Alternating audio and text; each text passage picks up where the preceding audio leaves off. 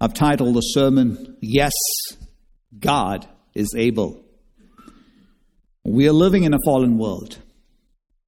And as we live in a fallen world, full of fallen people, we have circumstances that come into our lives that are beyond our control. Maybe you're newly married and you're yearning for a child and you've been praying for a child for many years and nothing seems to be happening. Maybe you have gone through miscarriages and this is your fourth one or maybe your fifth one and you don't know what your next is going to be. Or maybe you're watching a loved one die of stage 4 cancer. Maybe you're on the brink of financial collapse. Maybe your spouse is abusive towards you and your spouse is unloving. And it has been over two decades that you've been praying for your spouse faithfully and regularly, and, and nothing seems to be happening. Maybe you're praying for your unsaved child and you've been praying for years, and there is no light in sight. And as you listen to this passage today, you may have mixed emotions. Now, you may say, wait, wait a minute. How does all this make sense? My beloved, this passage that we're going to hear today may not make any earthly sense to you. We are limited to our human perspective. We, we think we will be happy if we have everything that we ask for or everything that we pray for was granted. We think that would be perfect. We think that a perfect sunrise or a perfect sunset in our lives would totally change our lives forever. Only if we had a better job. Only if our health was good. Only if our spouse was a little more caring. Only if my children were saved. Only if I did not have that cancer. Only if I did not have to suffer injustice for so long. And, and we are continually fasting and praying for these circumstances to change. And you do not see any hope in sight. And you hear the sermon on Ephesians chapter 3, verses 20 and 21. I want you to know, my beloved, that God is almighty, that God is on the throne that our God is a good God, He's a gracious God, He's a God who is not limited by your wisdom or your perceptions. Our God promises to do immeasurably above all that you would ask or imagine. And as you wonder if God is able to help you today, even as you're seated here in this church, the Bible's answer is yes, He is able. Before we look at the passage, let's take a quick review of the passage from last week. It's Ephesians chapter 3, verses 16 through 19. We saw three petitions in those passage, in that passage. The first petition is the one that's seen in verses 16 and 17 that according to the riches of his glory that he would be he would strengthen you with power through his spirit in your inner man to the end that Christ may dwell in your hearts by faith. Paul is praying that God would strengthen your inner man with power through his spirit and as your inner man is strengthened, Paul states that Christ may have complete dominion and control over your life. And then he continues into verse 18. He says here that you be rooted and grounded in love, and that you may have the strength to comprehend with all the saints what is the breadth and the length and height and depth, and to know the love of Christ that surpasses knowledge. Paul is referring here to the dimensions of Christ's love. The breadth of Christ's love includes all people from all of eternity the Jew and the Gentile, people from every nation, every tongue, every tribe. It reaches around the world. The length of Christ's love extends from eternity to eternity, from before the foundation of the world to the end of the ages. We read in Jeremiah 31, verse 3, that I've loved you with an everlasting love. The height of Christ's love refers to us being seated with Christ in the heavenly places. We are exalted in the throne room of God. The depths of Christ's love extend to the fact that Christ stooped down, became man, he humbled himself, even to the extent of suffering on the cross, so that you and I can be saved from the deadness of sin. And Paul here is letting us know that the only way you and I can understand the breadth, length, height, and depth of Christ's love for the church is when you and I are rooted in love, rooted and grounded in love. Meaning, you and I need to be rooted and grounded in love, but the problem is you and I cannot be rooted and grounded in love unless and until you and I have known the love of Christ. Meaning you have to be born again from above in order to know the love of Christ. You have to be saved. You have to become a believer. And how do you become a believer?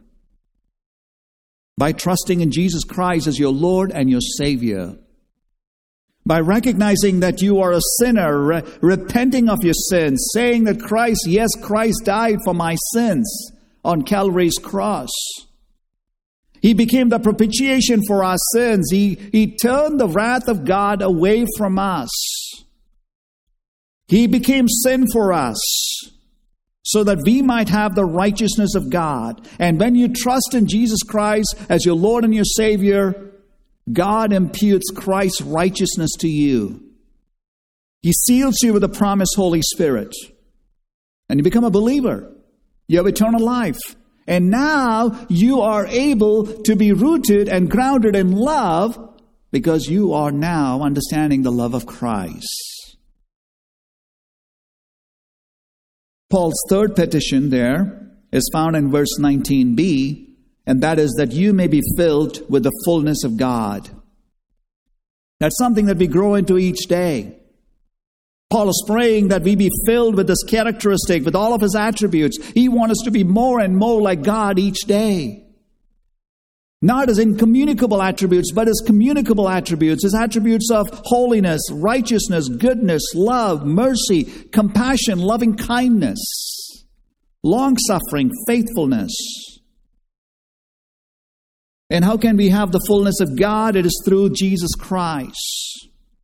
It is through the indwelling of Christ in our lives. It is through the Word of God that we have the fullness of God in us.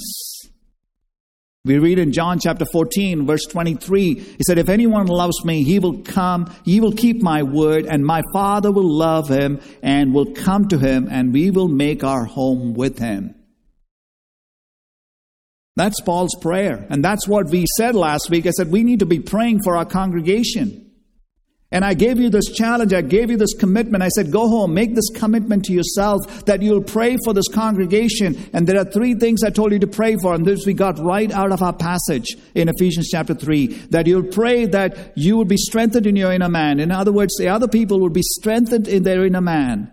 That they will be rooted and they will be rooted and grounded in love that they will be able to understand the fullness of God or that they will know the fullness of God. Three things to pray for. And this is what you can do as you pick up your bulletin this week and as you open it up and as you remember the congregation, that you can pray for your congregation this prayer.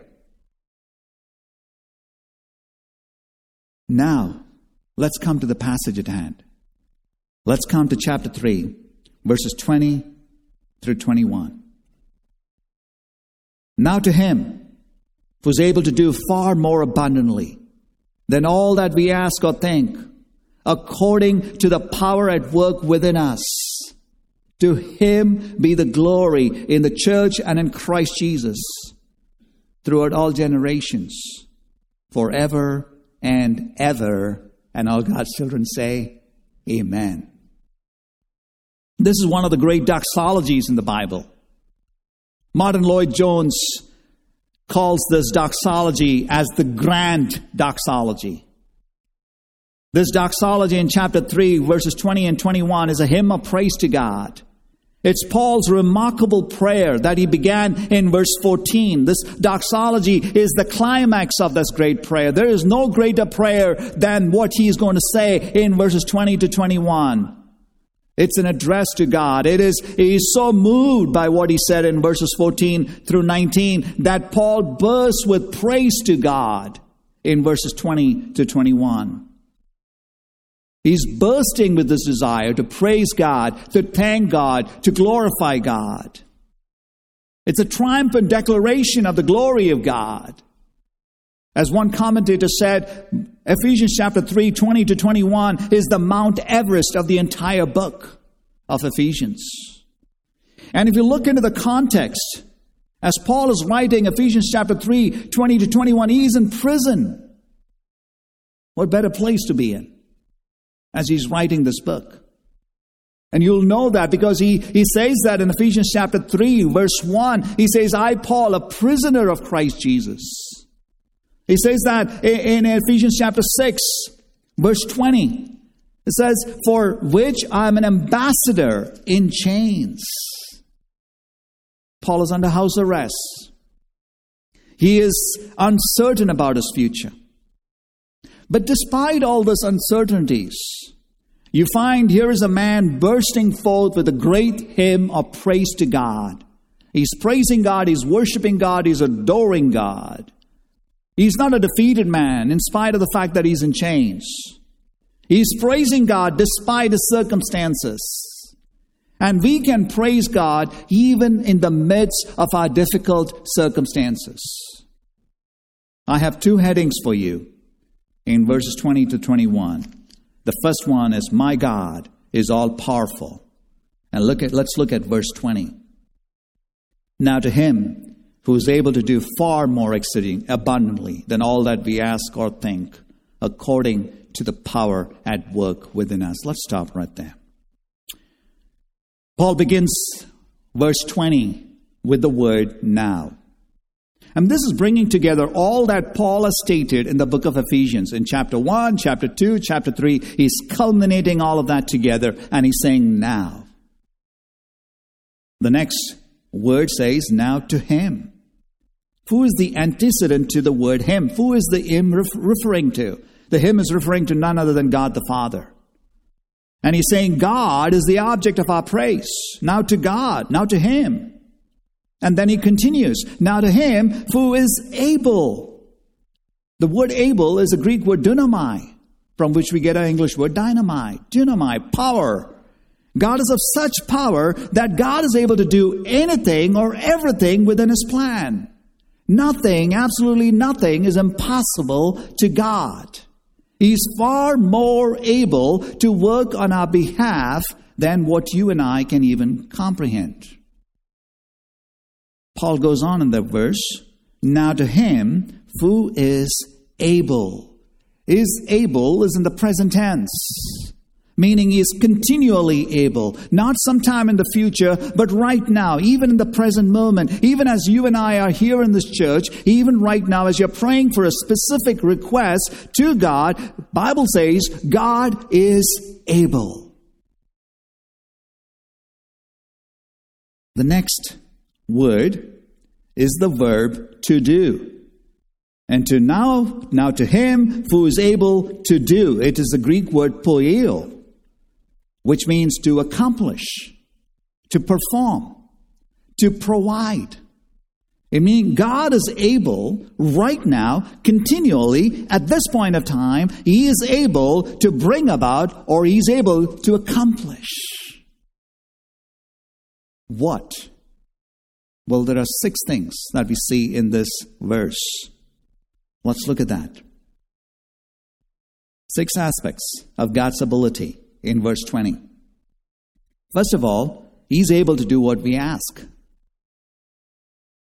Whatever you ask, He's able to do if it's in His will. He's able to do what we ask. Second, He's able to do what we think. So even as a thoughts in our mind, even there's a prayer that's not uttered on our lips, as we think about it, He's able to do what we think. Three, He's able to do all. Do you see that word? All that we ask or think. Then, if you look further into verse 20, He's able to do beyond all that you ask or think. Then, if you go further down in verse 20, and if you look further into verse 20, it says he's able to do exceedingly, abundantly, beyond all that we ask or think. Do you see how he's piling up superlative upon superlative upon superlative upon superlative? And he extends it all the way to saying, he creates a word to express that. It's a compound word in the Greek with prepositions. And he's saying, My God is exceedingly, abundantly, beyond be able to provide more than we ask or think. I mean, it's one thing for God to answer what we think. It's one thing for God to answer what we ask. I mean, it's another thing for God to answer all that we ask or think. Okay, for God to answer beyond all that we ask or think, well, that blows my mind, right?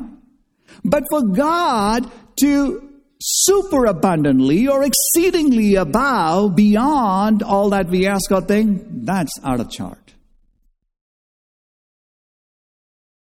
In other words, there's nothing that is too hard for God.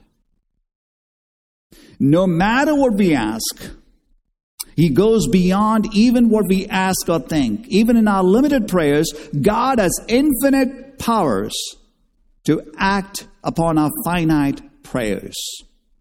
My beloved, God is bigger than our prayers. He goes over and beyond we ask or think. So even if we hold back from asking something in prayer, God is able to do exceedingly abundantly more than we ask or think. Someone said, Let us pray big prayers. It's impossible to ask God for too much, assuming that it's in line with His will and for His glory. One writer, Phillips Brooks, said, Pray the largest prayers. You cannot think of a prayer so large that God, in answering it, will not wish you had not made it larger. And he says, Pray not for crutches, pray for wings. Our God is able to do immeasurably above what we ask. But you know, friends, I only know to ask what I think is good for my immediate family. Or I think I know to ask only what I think is good for my immediate future. But you know, God knows what is good, not just for me, not just for my children, but for my children's children and their children. He knows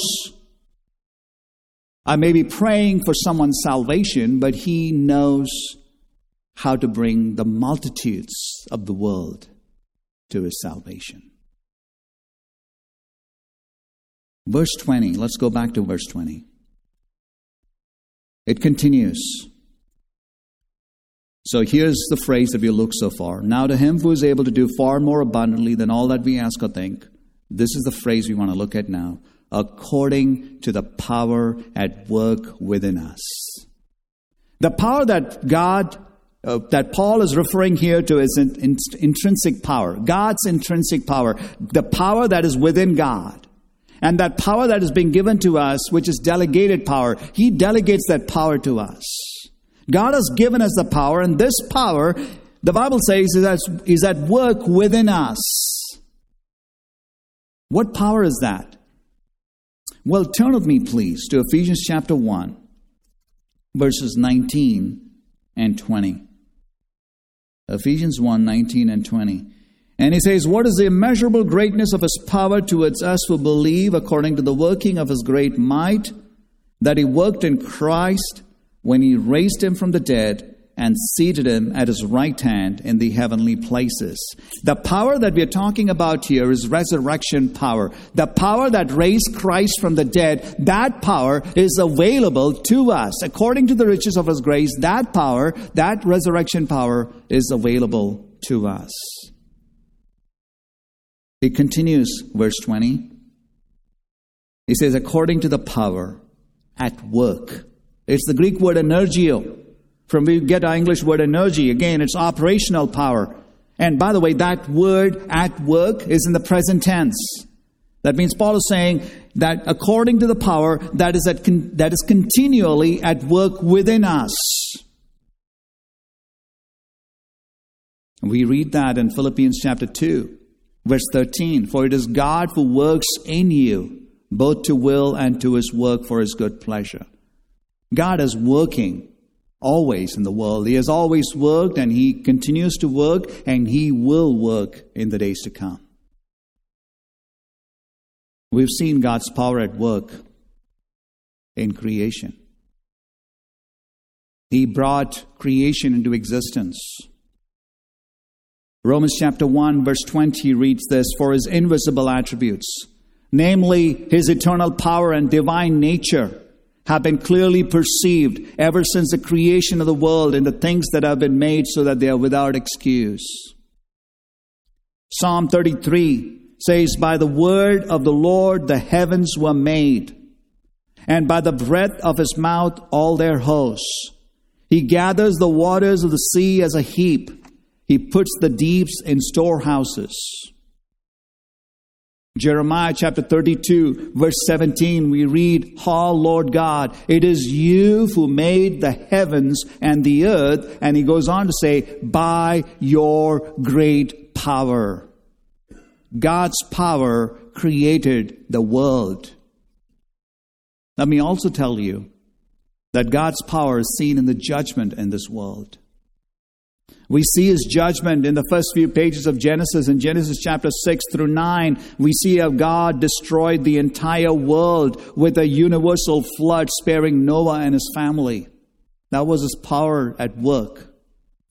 We see in Genesis chapter 11 how God judged the world by confusing the languages of the people as they were trying to build the Tower of Babel. We see in Genesis chapter 18 that God destroyed Sodom and Gomorrah with fire and brimstone. We see in Exodus chapter 12, verse uh, chapter 12 through chapter 14, uh, or rather chapter 10 through chapter 12, how God destroyed uh, the Egyptians, drowning them in the Red Sea. And as to how He parted the Red Sea for the nation of Israel to walk through, it was a power display. And we see in the book of Revelation that one day God will destroy Satan. And not only Satan, God will judge anyone and everyone who denies Jesus Christ as Lord and Savior. His judgment. And we see His power in the judgment that is there in the world. God's power is seen in the salvation of lost sinners. The person that comes to mind is none other than Saul. As he was walking on his way to Damascus, a light shone from heaven.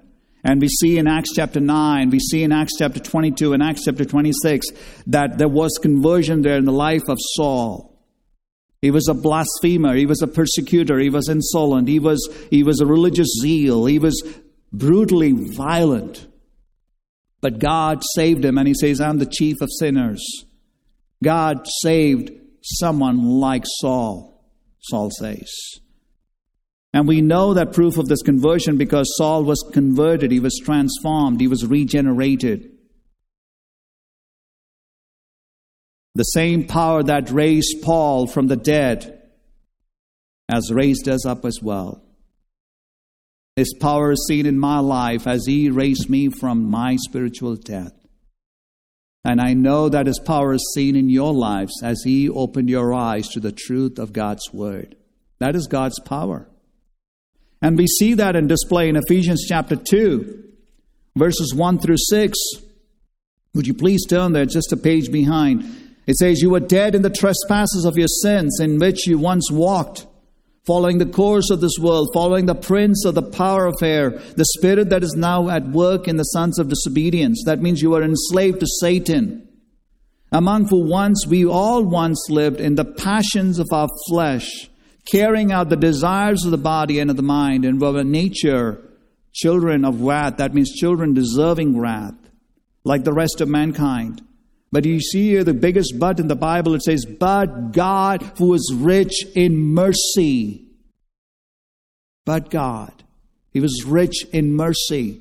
Because of the great love with which He loved us, even when we were dead in our trespasses and sins, He reached down, He stooped down, He opened our blind eyes, He took away our hard, stony heart, and He gave us a heart of flesh. He took away our dead spirit and gave us a new and living spirit, the Holy Spirit within us. Isn't that the power of God at work in our lives?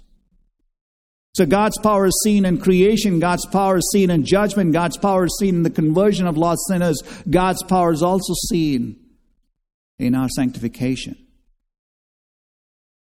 We were justified when we were saved, but God began the work of sanctification. He took away, he, gave victory over the penalty of sin. When Christ died on the cross, no longer are we under the penalty of sin. He took the wrath of God and he imputed us with our righteousness. But we still wrestle with the power of sin in our lives. Yes, Satan is defeated, but we still have the power of sin. And until we see Him face to face, when the presence of sin will be completely eradicated from our lives, but until then, we have to wrestle, we have to battle with sin in our lives. And how do we do that if not for the power of God that's in our lives? This is what Paul says in Philippians chapter 4, verse 13. He says, I can do all things through Christ who strengthens me. Colossians chapter 1, verse 29, we read, For this I toil, struggling with all his energy, his power that is at work within me. This is what Paul says in Philippians chapter 1, verse 6. He says, He who began a good work in you will bring it to completion. God is actively working in our lives with unlimited ability, unlimited power, and inexhaustible resources to accomplish His will in our lives. He's at work in our sanctification. That's the power of God. God is never inactive in your life. He is never restrained, He's never handcuffed. He's never shackled. He is all powerful. And this should bring comfort to you to know that God is powerful and God is at work within you. The God who created this world, the God who judged this world for their carnality, the God who saved sinners like you and me, and the God who empowers our sanctification is continually at work in our lives, even in our prayers.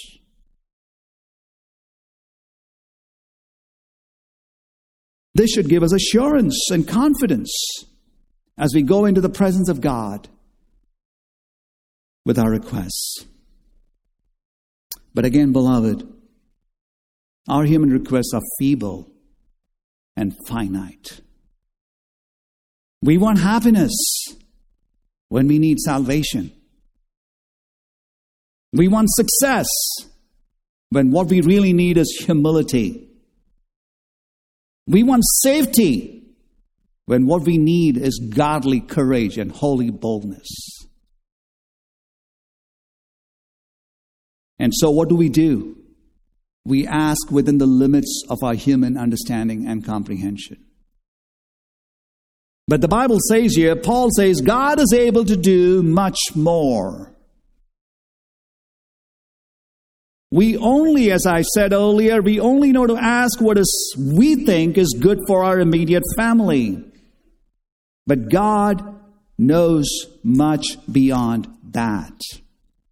God sees into eternity. what is needful for our souls and for the souls of those whom our lives will impact. Isn't that what we read in 1 Corinthians chapter 2, verse 9? No eye has seen, nor ear has heard, no mind has conceived what God has prepared for those who love Him.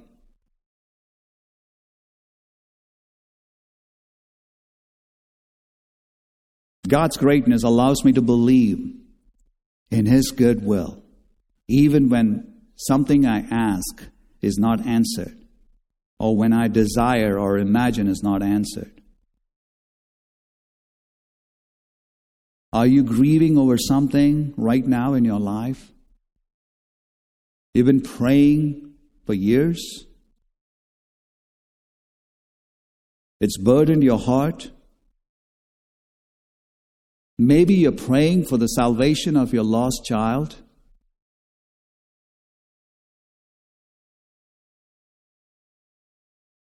Maybe you're grieved because you have lost a loved one whom you will never see on this side of glory. Maybe you've been betrayed by a loved one. Maybe you're praying fervently for your marriage to be blessed. Maybe you're battling with sin and you want to conquer that sin. Let me encourage you to see beyond your answered prayer or your unresolved circumstances and look to God who is able to exceedingly abundantly more than we ask or think.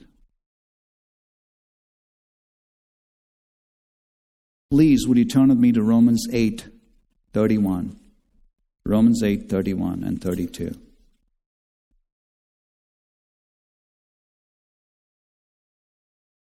It's easy to doubt God when you go through difficult circumstances, and I want to bring hope to you.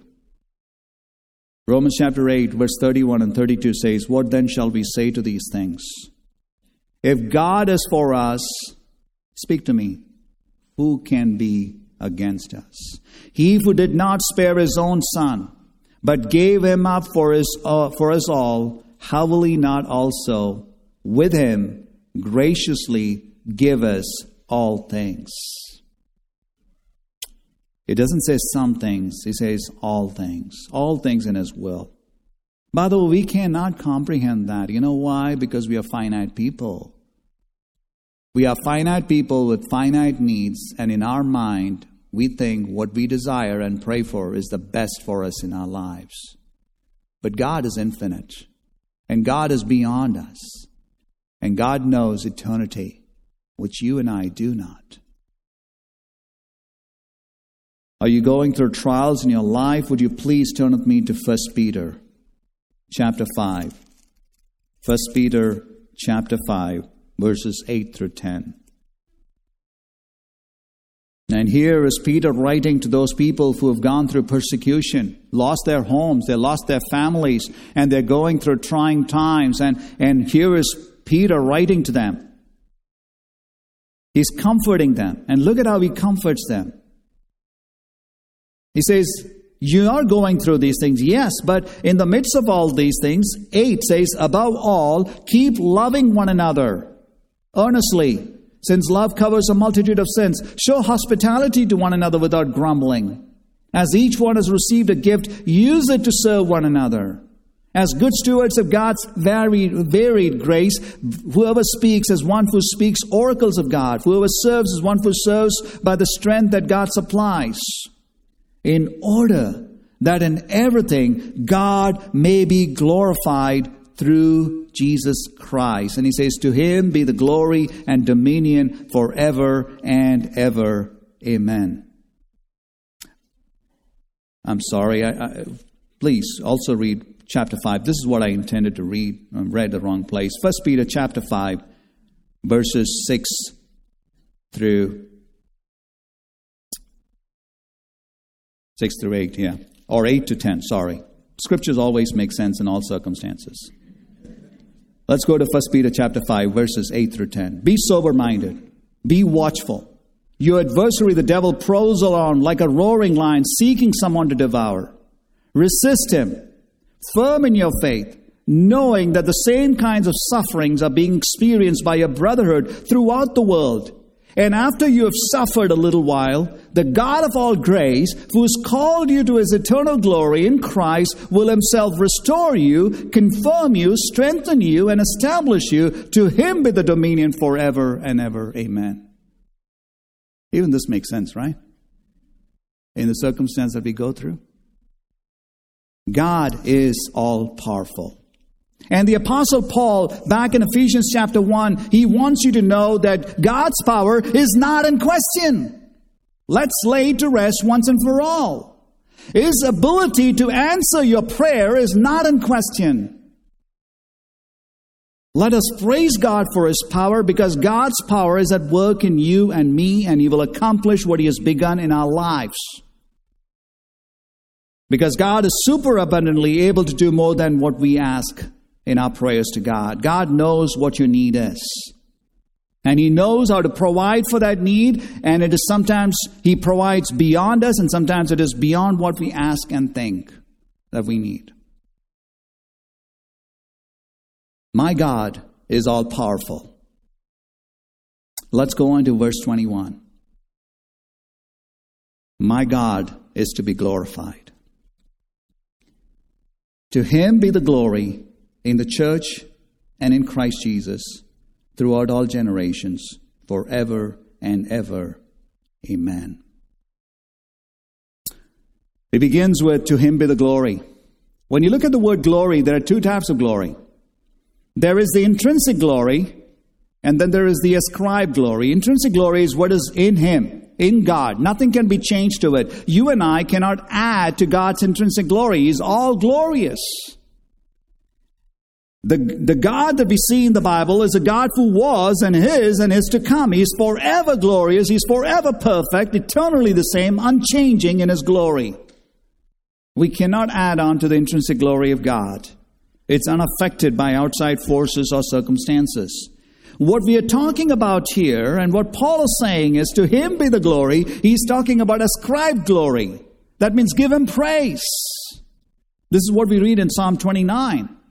He says, Ascribe to the Lord, O heavenly beings, ascribe to the Lord glory and strength, ascribe to the Lord the glory due his name. Worship the Lord in the splendor of holiness. So, first, Paul says here that God is to be praised in the church, to give him, to him be the glory in the church. The church is a universal church of redeemed believers redeemed by the blood of the Lamb. The church exists to bring glory to God. Wherever God's people meet together, we need to give God glory. And this kind of praise is to be continually offered to God. So whether you are in church, whether you go to work, whether you're at home, whether you're talking to people, whether you're walking down the streets, whatever you do, you are to ascribe glory to God. And by the way, you cannot add on to his glory, you can only declare his glory. And then he goes on into verse 21 to the rest of it says, To him be the glory in the church and in Christ Jesus. The church is the body of Jesus Christ. We have seen that in Ephesians chapter 1, verse 23, that the church is Christ's body. So the Christ, so when you talk about Christ, Christ cannot be detached from the church. This is why the Bible says anyone who tries to destroy the body, God will destroy him because the church is Christ's body. And we as a body of believers are in union with Christ Jesus. So God's glory in the church cannot be divorced from his glory in Christ Jesus.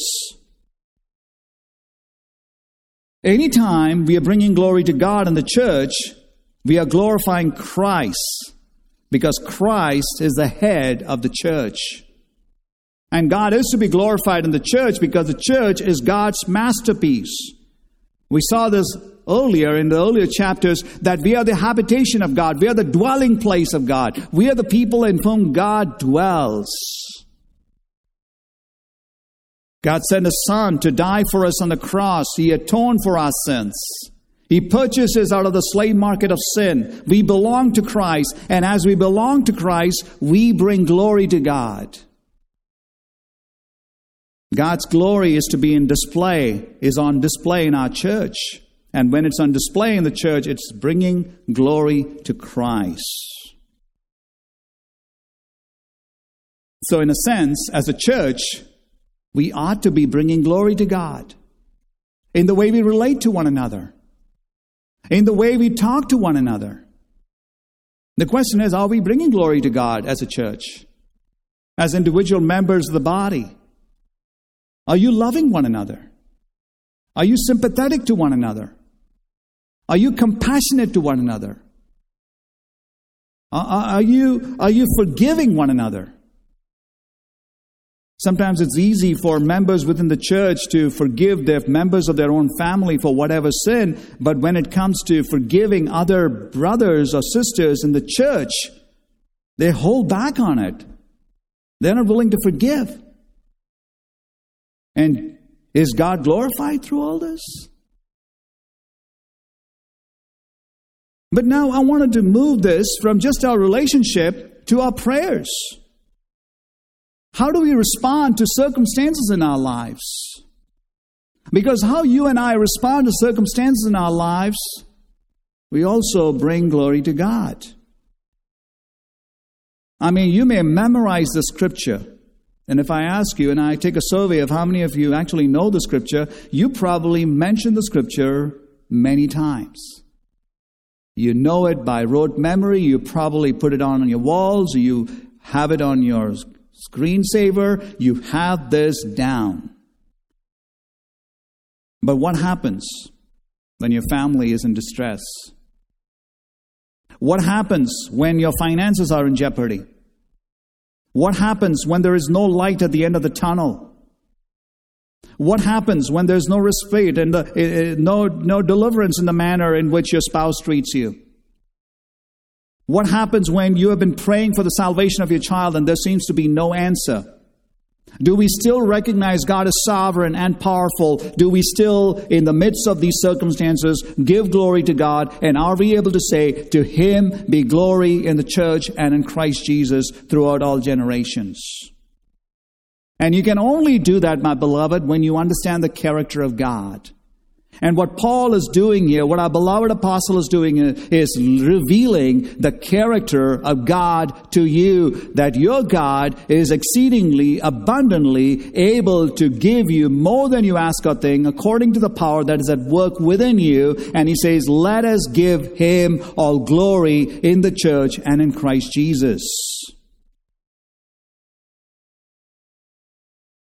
Cancer will come. Tragedy will strike. Children will be rebellious. Spouses will disappoint. Yet, in the midst of these circumstances, in the midst of these situations, you need to affirm that God is able to do beyond what you can ask or imagine for His glory and for the eternal blessing of those whom He loves.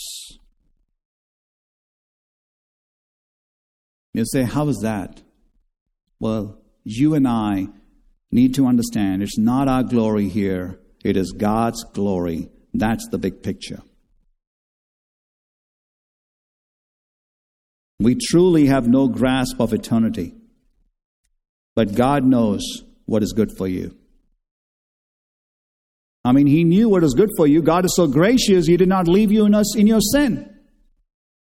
If you're seated here this morning, and if you're seated here because you love the Lord and you're saved and you're a believer, it's because God was at work in you. He did answer the prayer of someone to bring you to saving faith, exceedingly abundantly more than they could ask or think.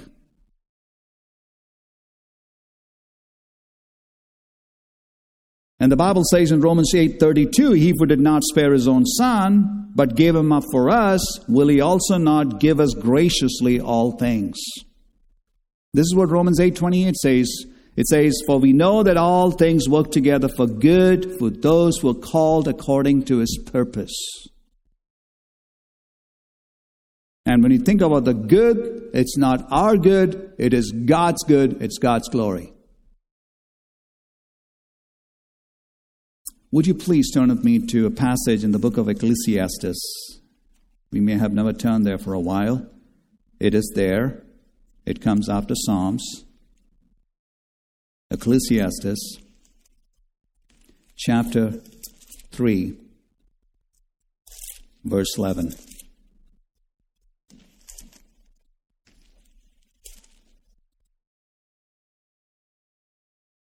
Ecclesiastes chapter 3, verse 11. It says, He has made everything beautiful in its time. Is it in our time? Does it say that? He's made everything beautiful in our time? No. He has made everything beautiful in its time. And then he goes on to say, also, he has put eternity into man's heart, yet so that he cannot find out what God has done from the beginning to the end. As we look at our sin cursed world today, as we look at our lives affected by the fall, all of this appears meaningless. And our prayer and hope is to see meaning in all these things that we are going through. But as we, as long as we live in this world, affected by the sin, we will only see the consequences of sin. But when you begin to understand God's wisdom, when you understand things from God's perspective, you will realize that God has made us for His eternal purpose. And as long as we live in the sin, we will not find true meaning and we will not find true satisfaction because you will only find true satisfaction when you begin to know Him. That's what Augustine said. He said, You made us for yourselves, O Lord, and our heart is restless until it finds rest in you.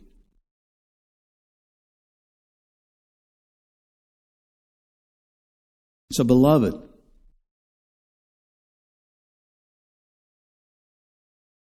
I want to kind of give you an illustration. You've probably driven around some large cities. And as you drive around large cities, you see these huge skyscrapers. And you can see scaffolding on them. Have you seen that? And as you see scaffolding on them, you see men working on those scaffolds.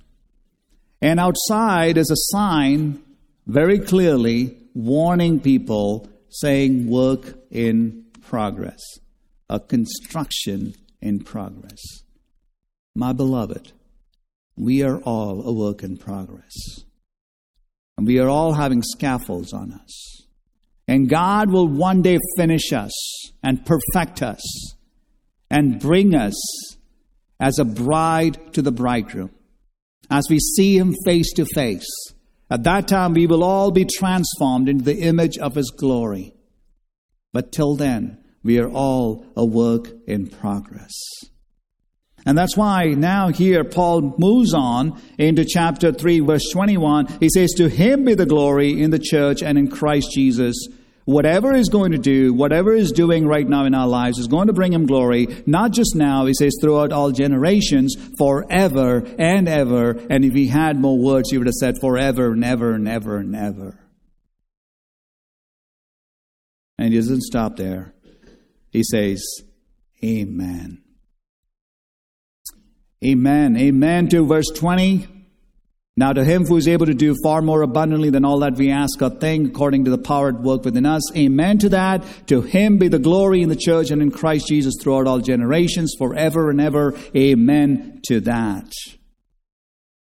And I need to wrap this up in your mind. When you pray to God and when you're waiting upon God, Focus not on your problems, but focus upon the glory of God. Recognize that God is able to do whatever He needs to do exceedingly abundantly more than you can ask or think or imagine. But God's ways are not our ways. You and I will never make sense of it because unless and until we recognize it's all about God's glory, only then you'll be able to look at your circumstance in your life and find rest in those circumstances. Otherwise, you'll be troubled, my friend. You'll be restless and you'll be frustrated and you live in agony and you lose the joy of your salvation. So find rest in the fact that God is in the business of doing what? Bringing glory to you? No. Bringing glory to himself. He's passionate for his glory.